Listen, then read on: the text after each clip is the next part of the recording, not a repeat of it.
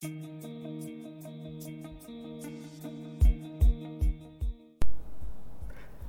日のお昼はげんこつ唐揚げの豊辛のあ赤辛唐揚げ、えー、5個入りご飯大盛りでしたどうも健二でございます、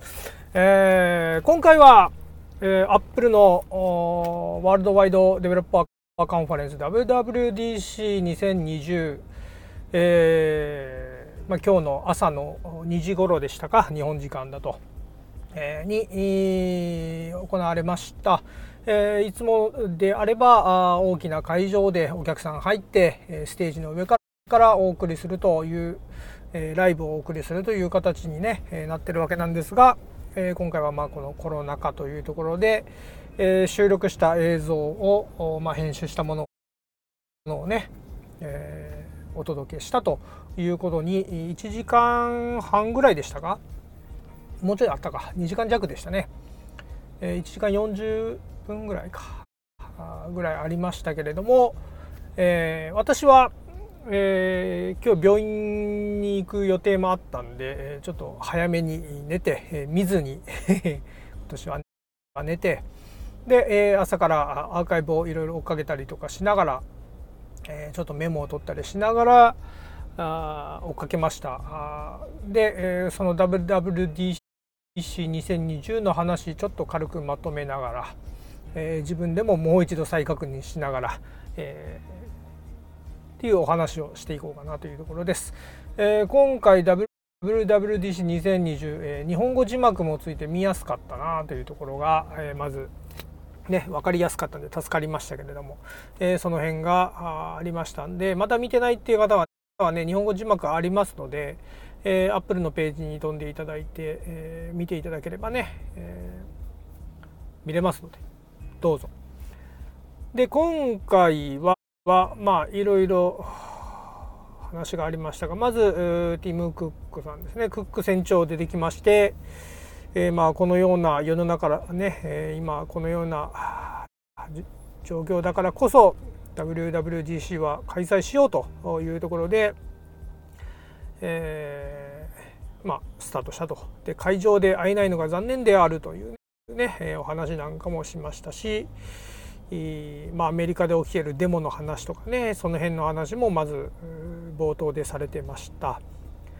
で今回大きくメインで話されるのが、まあ、OS のところの話でした iOS、iPadOS、WatchOS、TBOS、MacOS というところですね。えー、この辺の話がメインになります。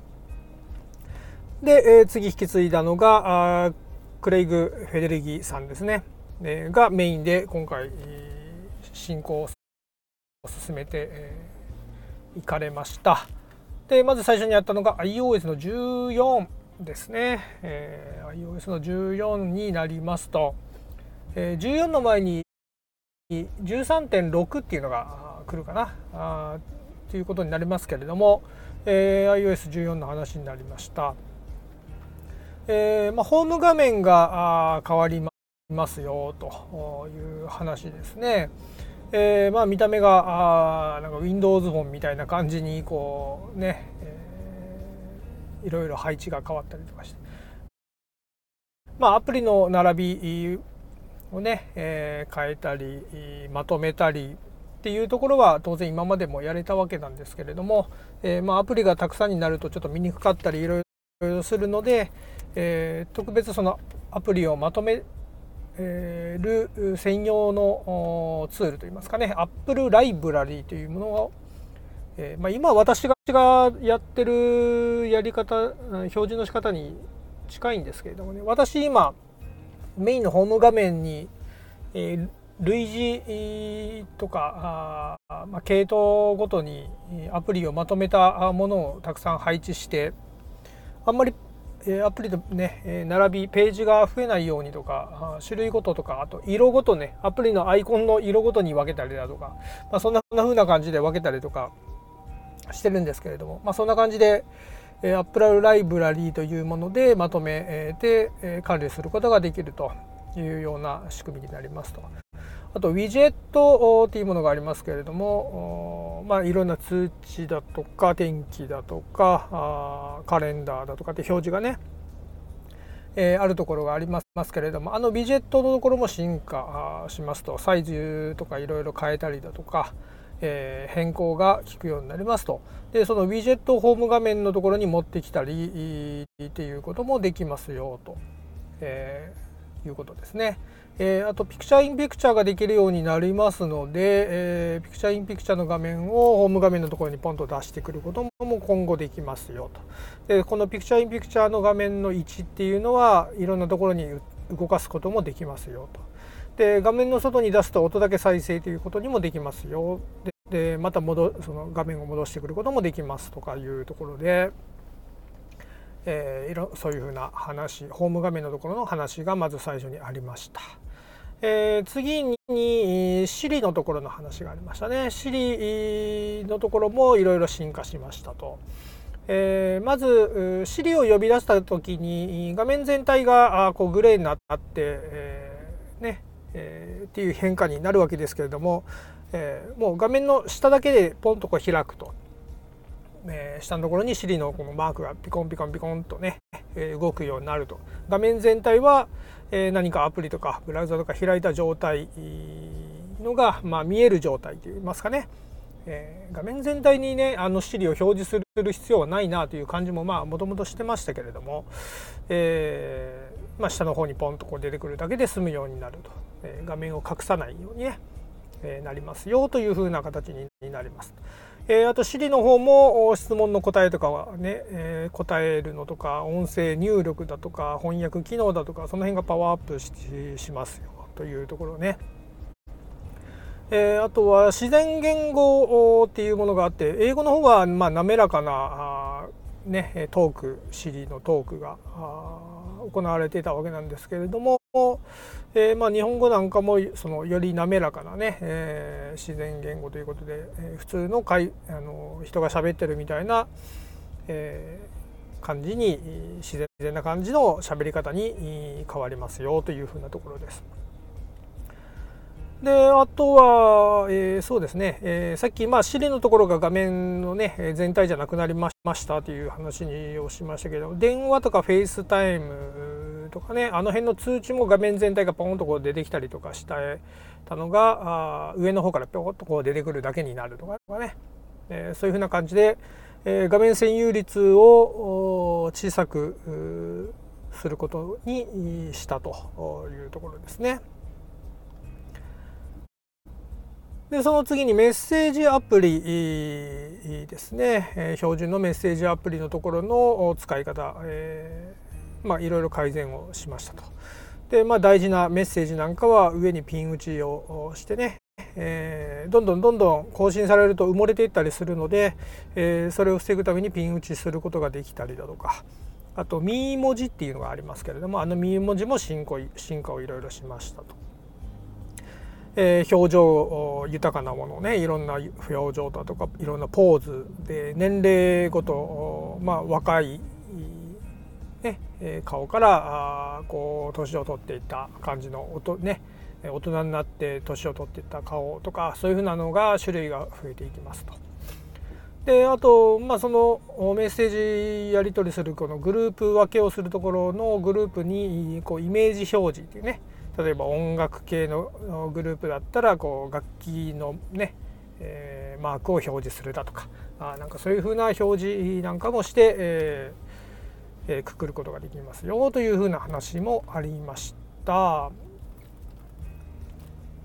で次に Apple マップマップスですかねマップです、えー、まあアップルさんあもう Google さんのマップ Google マップにだいぶ、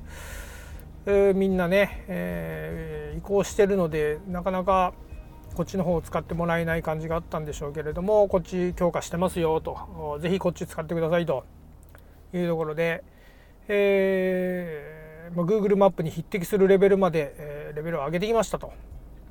いう話になりました。でナビゲーションの機能とかねいろんなところ改善がされておりますと情報も常に更新されて、えー、最新の情報が、えー提供されますと。あとはサイクリングルートって言ってね自転車通行可能なあサイクリングコースみたいな自転車レーンみたいなねあそこの表示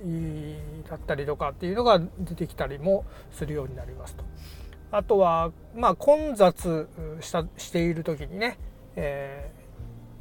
ー、代替のルート。まあ遠回りになるけどこっちの方が混んでなくてこっちの方が早く着けんじゃねえみたいなルートを教えてくれたりだとか、えー、っていうところも新しい表示が出ますっていうふうなね、えー、ところでまあ非常に使えるんじゃないかなと。あとは、えーまあ、Google マップの方ではできていましでね確かあったと思いますけど、まあ、自分の到着時間みたいなのね、えー、ありますけれどもそれをまあ人にこう共有するというか、えー、そういうふうな、えー、機能も追加されますというところです。で次があカープレイのところになりましたね。カープレイは、えー、もう iOS13.6 からあ搭載はあされる機能になるという話もありましたけれども、えーまあ、カープレイとカーキーですね。カープレイとカーキーこの2つの話になりましたけれども、えー、まあカープレイというのは、えーまあ、日本でもそうですけど、まあ、特にアメリカなんかでは新しい車にはほとんどね、アップルカープレイの機能を搭載した車ばかりになってきてますよというふうな話で、えー、がされてましたけれどもね、えー、まあカープレイ搭載車じゃなくてもカープレイ搭載のカーオーディオとかカーナビというのをつければね使えるようにもなりますので、まあ、今乗ってる車にそれをつけて使うことだって、まあ、できたりもするということにはなりますがで、えー、カーキーというものが出て、えーまあ、iPhone が車の鍵になると鍵の代わりになるというところで、えー、すごいですよね。さらにそれで、えー、一時的にですけれども、えー、その鍵の、えー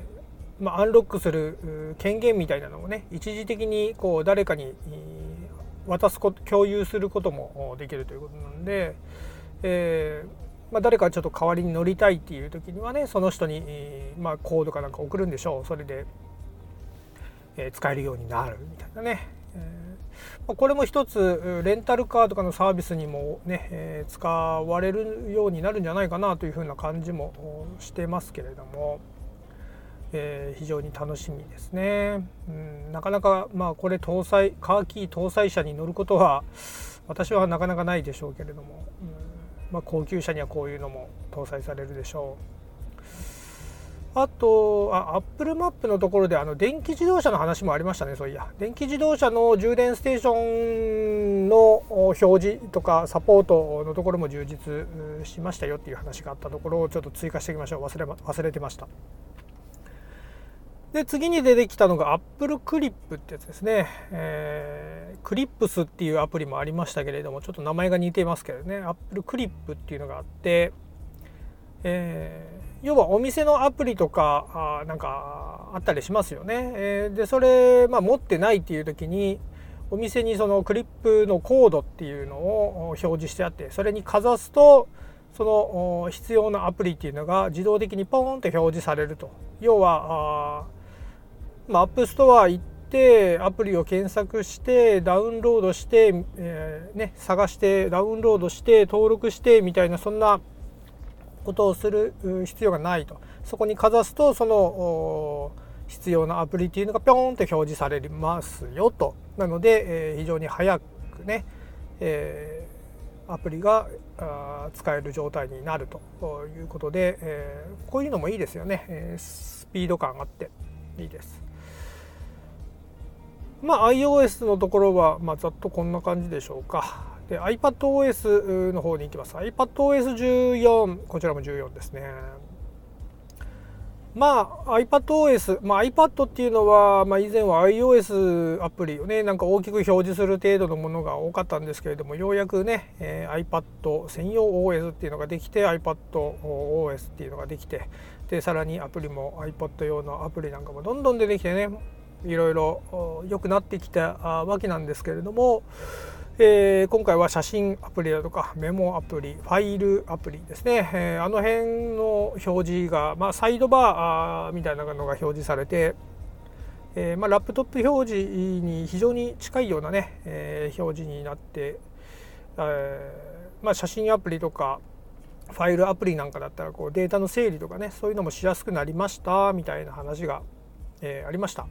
えーまあ、iPad の方はあ、えー、トラックパッド付きのキーボードなんかも出ましたしね、えー、その辺もあって、えー、ラップトップ代わりに使うっていうのがようやくここに来て、えー、進化してきたなというところなわけですけれども。でさらにまあ先ほども言いましたけれども iPad の方でもまあ Siri だとかね、え、着信の表示だとかその辺も全体じゃなくて上からぴょっと表示されるやつに当然変わりますよというところですね。あとは Apple Pencil が進化しますと。で Apple Pencil のスクリブル機能っていうのがねなんかあるということでえー、どうやら手書き文字が入力文字のように、まあ、変更とかコピペとかねなんかそういうのテキストを認識して、えー、変更したりだとかちょっと自由が利くようになるということですね。で以前は、えー、Apple Pencil、まあ、似たようなことはできたんだけれども、えー、こう決められた範囲内の中でのみとかね枠の中で、えー、それがえー、機能するみたいなところはあったんだけれども、まあ、全体的にそれが、えー、作用すると、ね、画面全体で、えー、どこでもそういうのが機能するというところになってきたと。えー、あと図形認識ねあの私もデザインちょっと絵描いたりとかいろいろする時にプロクリエイトっていうねアプリ使ったりしてますけれどもあのプロクリエイトの中とかにもあったりしますけどこう長押しこう丸を書いてそのまま長押ししてると綺麗なね、えー、丸になるとか、えー、四角を書いて、えー、そのまま長押ししてたら綺麗な正確正、ね、方形になるとか正方形になるとか。っていう風な機能がありますけれどもまあそういう風な感じのが、えー、まあ OS 上にしっかり乗ってくるというところで、えー、iPad Apple Pencil ね、えー、そちらの方の話も出てきておりましたでまたこれがいいのが Apple Pencil の第2世代の方だけではなく初代の方でもこれが使えそうだという話が出てますね。なので私が持ってる Apple Pencil は初代のやつなんですけれども、えー、それでもいけそうだというところが話がされてましたんでこれちょっと助かるなというふうに思ってます。次 AirPods のところの話ですね、えー、ワイヤレスイヤホンの AirPods のところですが、えーまあ、機器機器のね間例えば iPhone で音楽を聴いてて iPad で何か映像を見るとか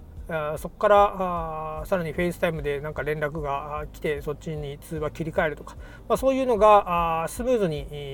ね、追っかけるような感じでこうどんどんどんどん、えー、切り替えていくことができると、まあ、自分で切り替えたりとかね切り替え操作とかじゃなくて、えー、常にこう追っかけるような感じで次々と、えー、切り替えてくれる機能がついたんで、まあ、この辺も非常に助かるところではありますね。で、えー、これすごかったですね360度のこのサラウンド体験ができましてサラウンド機能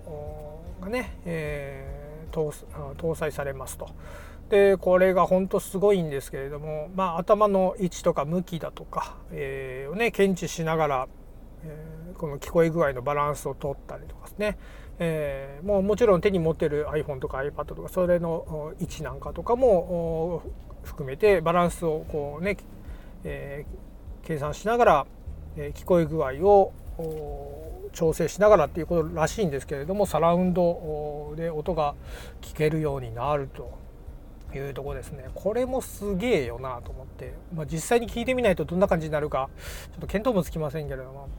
でまたこれがですね、えー、AirPods の初代は無理っぽいんですね。えー、ただ2世代目とプロ AirPods のプロこの2つプロだけじゃなくて、えー、2世代目のやつも使える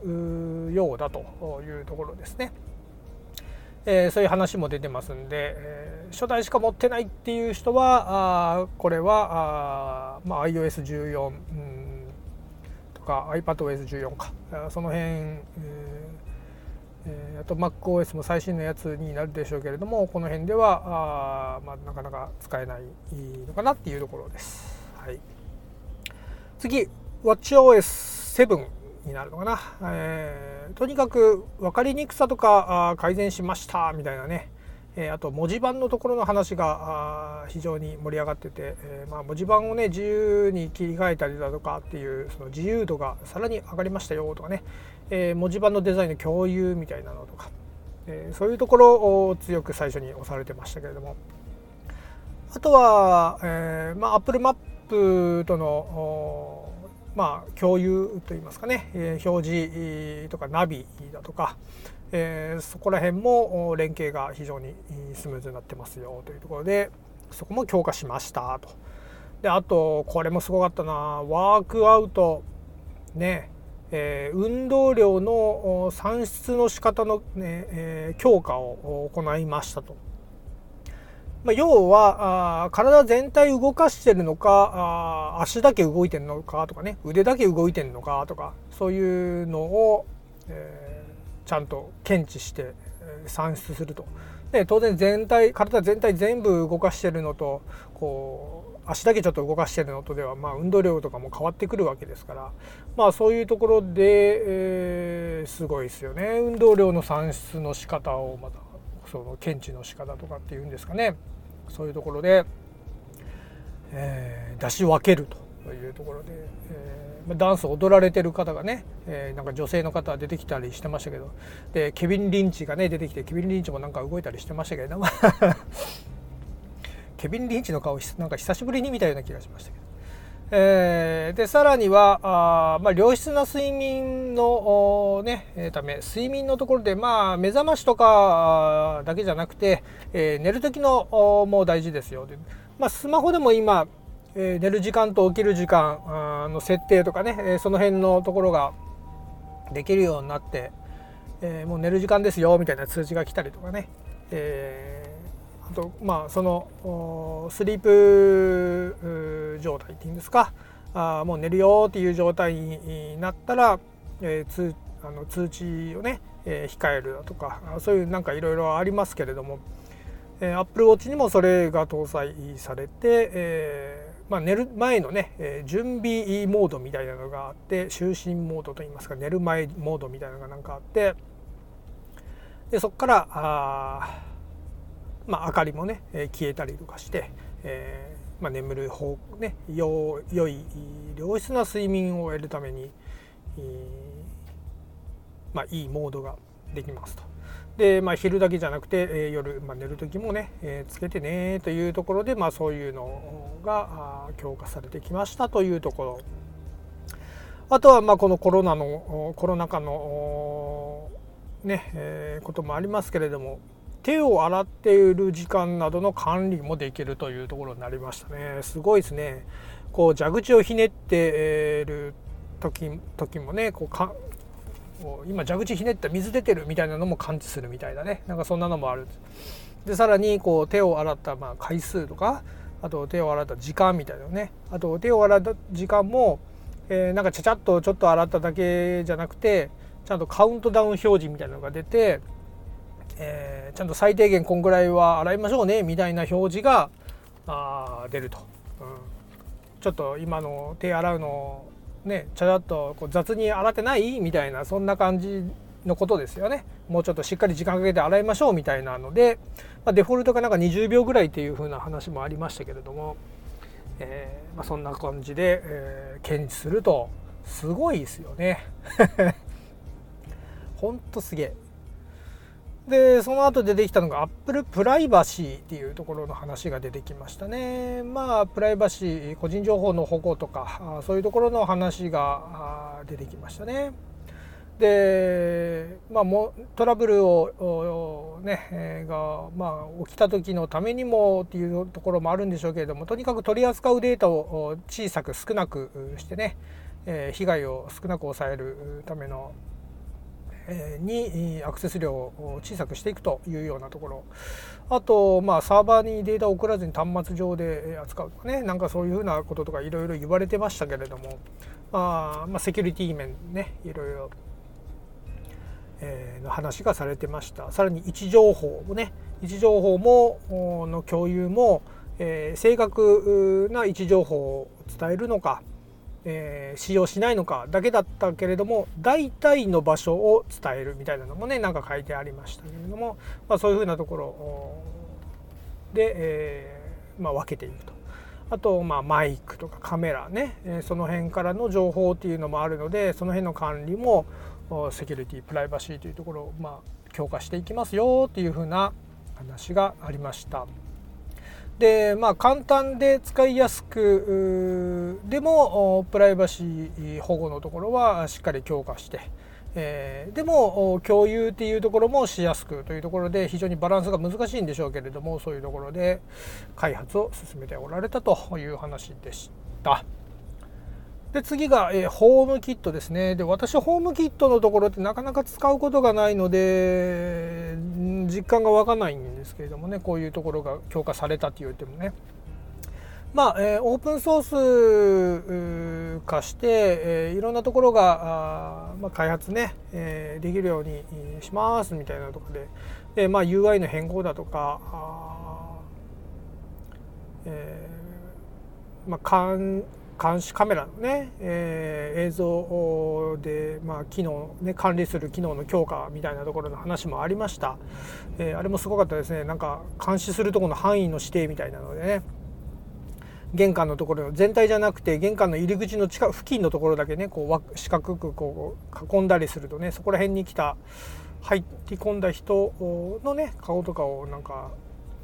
えー、写あの記録したりだとかまあそなんかそういうふうなところも話がありましたけれども、まあ、そういうところでホームキット、まあ、あと照明とかだったら色とかもね細かく変えれるようにとかねそういう UI も変えましたとかなんかいろいろありました、えー、ホームキット使っておられる方にとってはあいいんじゃないかと。私使ってないんでねなかなかこの辺の話が分かんないです。はい。でその次が Apple TV になりましたね。私 Apple TV も使ってないんだな。でまあ Apple TV の話がありました。Apple アーケードとかね、まあ、その辺のゲームのもありますけれどもその辺の話もありました。で当然ピクチャーインピクチャーができるようになるのでこの表示している映像も画面のね、えー、とここう動かしたりすることができるようになります。というところ。さらに、えー、Apple TV4K 対応というところなんか話がありましたかね。えー、これもありがたい話でしょう。まあ、Apple TV 独自みたいですね。単独になるのかな。うんあと Apple TV プラスですかね。なんかオリジナルコンテンツとかあの辺の話なんでしょうけれども、えー、ファウンデーションとかいうやつが作例として出てましたね。えー、でそういうふうなところで、まあ、家での過ごす時間のね、えー、有意義にっていうようなところの話がこの辺のところではずっとされていた感じになりますね。うん、さあでそんな話の次に出てきたのが MacOS ですね。MacOS が出てきました。で新しい名前に変わりますと。 Catalina の期間は短かったなという感じもしますけれども、えー、 Big Sur という名前に変わりますと。で Big Sur っていうのは、えー、あれは西海岸ということになるんですかね、えー、海岸沿いのところ、えサンフランシスコとかサンノゼとかから南に下るっていった海岸沿いのところとかそんなとこだったような感じですけれども。まあとにかく言われてたのが、えー、アイコンとかあのデザインタブーだとかドックだとか、えー、その辺を非常に見やすくするっていうところですね、えー、を意識したというところが強く言われてましたね。え、見やすさ使い,、まあ、使いやすさ扱いやすさっていうところなんでしょう昨日スペックを上げたりどうのとかっていうところよりも見やすさっていうところねなどの見直しを行ったと。で、まあ、iPhone のあ、まあ、iOS のところでもありましたけれども、まあ、ウィジェットの管理のところですね MacOS もこのウィジェットの管理のところとか変更、まあ、カスタマイズですね、えー、その辺のところの話がたくさん出てました。で、えー、当然、まあ、iOS、iPadOS、MacOS で連携するというところで、まあ、メッセージアプリ Apple マップですね、えー、も当然 MacOS の方でも同じように、えー、強化してますんでこちらでも使ってくださいというところで、まあ、特にこの辺のねメッセージアプリとマップアプリのところなんか強く強調されてたような感じがしますね。うん、で次にブラウザーですね。サファリですね。サファリがなんか速度が上がりますよとか消費電力下げて、えー、どうのこうのとかね、でページの表示の速度なんかも上がりますみたいな話とかがいろいろされておりましたね。であとはリーディングリストかあの辺の追加とか削除もなんか見やすくなって、えー、しやすくなったよとかあとタブ開いた時のねたくさんタブ開いてもなんか見やすいように改善しましたよとかあと翻訳のところですね、えー、あれも、えー、充実しておりますっていう風な話がありました。で、えー、次に出てきたのが Mac の、えー、Apple Silicon というやつですね、えーまあ、チップ関係のところになりますけれども、まあ、SOC っつってね、まあ、システムオンナーチップですか。あ、まあ、集積回路群ですけれども、まあ、CPU とか GPU とか、まあ、今回ニューラルエンジンのところの話をとにかくにずっとされてましたけれどもね。まあとにかくオリジナルのチップということで、まあ、消費電力をね下げてパフォーマンスを上げるっていうところを徹底的に研究を開発を進める、まあ、省エネチップですよね。えー、やっぱパフォーマンスを出そうと思ったら電力っていうのはある程度必要になるんだけれどもとかで、まあ、電力とか上げていくと熱の問題とかも出てくるしとかいろいろなところがありますよね。えー、でも、まあ、そこら辺のところをしっかり研究をしてきてっていう話です。えー、でやっぱ GPU とニューラルエンジンを使って、えー、CPU への負荷を下げながらみたいなところでうまいこと使っていくんだろうなという感じのところですよね。でその新しいチップがあいろんなのものでねちゃんと対応してますよみたいな話になってきまして、えー、新しいバージョンのね X コードは、えー、新しいチップに最適化するような感じで、えー、できてますよみたいな感じの話も出てましたしまあ Adobe さんとかねクリエイティブクラウドってありますけれどもあの辺もまあ共同でね、えー、協力していろいろ情報提供してますのでパワーをしっかり引き出せますよみたいなね話とかあとは Logic Pro とか Final Cut Pro ですね。あの辺の負荷がかかるやつ。私はまあロジックも持ってますけど Final Cut Pro で動画編集することが多いので、えーまあ、こっちの方がね、えーまあ、魅力はちょっとあるんですけれども、えーまあ、4K ProResで、え、サクサク動きますせみたいなところね。まあそこら辺のスペックのパソコンを私が手に入れられるのはいつになるか分かりませんしそこまで高いものにをね買うためにお金をどんだけの期間で貯められるかっていうの分かりませんけれども、まあ、今ね持ってるものをまだあと何年も使い続けることになるかなとは思ってますが、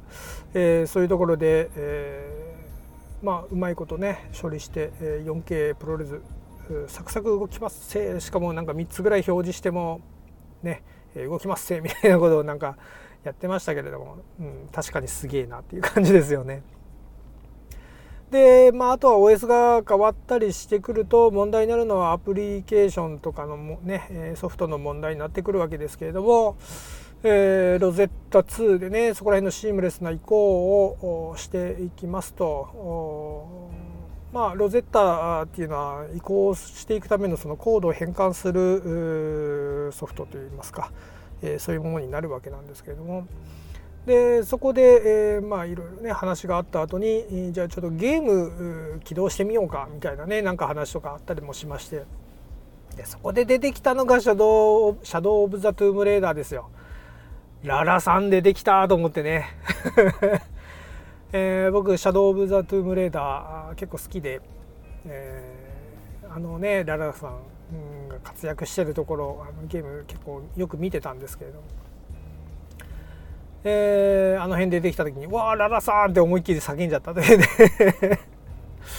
えー、で、えーまあ、もちろんうんそのアップルシリコンっていうのも搭載機も出すんだけれどももちろんインテル搭載版もねもちろん出していきますよみたいな話とかそんな話もいろいろありましたよね。そしてそしてえー、とそんなとこでしたか。はい。えー、まあいろんな話がありましたがあなんか今回のね、えー、WWDC2020 初日のこの映像っていうのは、えー、AppleTV のね、えー、なんか制作陣みたいなのが協力して作ったみたいななんかそんな噂もなんかちらっと聞きましたけれどもなんかすごい映像になってましたね。いや面白かったですね、えー、ティム・クックさんも貫禄が出てきたと言いますか。ただ今回ね、えメインで喋るのがフェデリギだったというところね、えー、あとケビン・リンチですか。目立ったのはその3人がやっぱ特にね、有名どころでしょうか。いや非常に、えー、今回も楽しみです。で iOS14 は、え秋頃って言ってましたっけ？なんか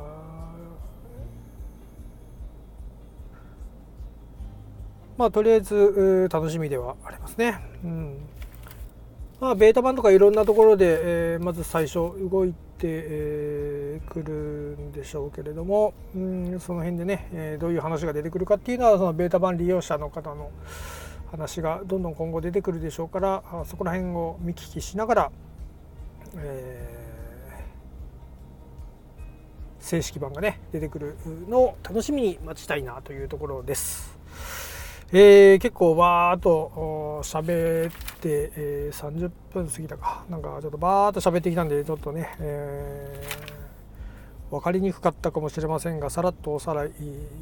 ねえー、見てきた感じのことをお話をしました。皆さんはどうだったでしょうか、えー、私は非常にまたいい感じになってきたなというところで、えーで iPad のところの話なんかがね人によっては、えー、トラックパッドキーボードとか出してきてラップトップって感じで使えるぜみたいな感じにしたところの話がね、えー、からアップルペンシルでいやタブレタブレットバリバリだぜペン使っていこうぜみたいな話になって、えー、いやいやいやどっちなんだいみたいなね、えー、言われてるなんか人もいましたけれども、えーまあどっちもなんでしょうね。えー、iPad っていうのは当然ラップトップ代わりに使えるような形にも持っていくっていうのと当然タブレットなので、まあ、お絵描きするなりなんか、えー、書き物するなりっていうところこの2つにしっかり、えー、まあ、二極化じゃないけどどっちにもしっかり使えるっていうところでね、え、力注いでるっていうところでしょう。いや私はアップルペンシルの初代を持ってるんでねそっちの方も、えー、機能ちゃんと搭載されるっていうところで、えー、ありがたかったですねで AirPods は私ちょっと持ってないんでサラウンドのやつ楽しみだなと思うんで、えー、買っちゃおうかなみたいにちょっと揺らいでます というところです。えー、今回は WWDC2020 のちょっとまとめのお話を、えー、40分ほどになりますがしてまいりました、えー、今回はこれで以上になります。わーわー言うとります。お時間です。さようなら。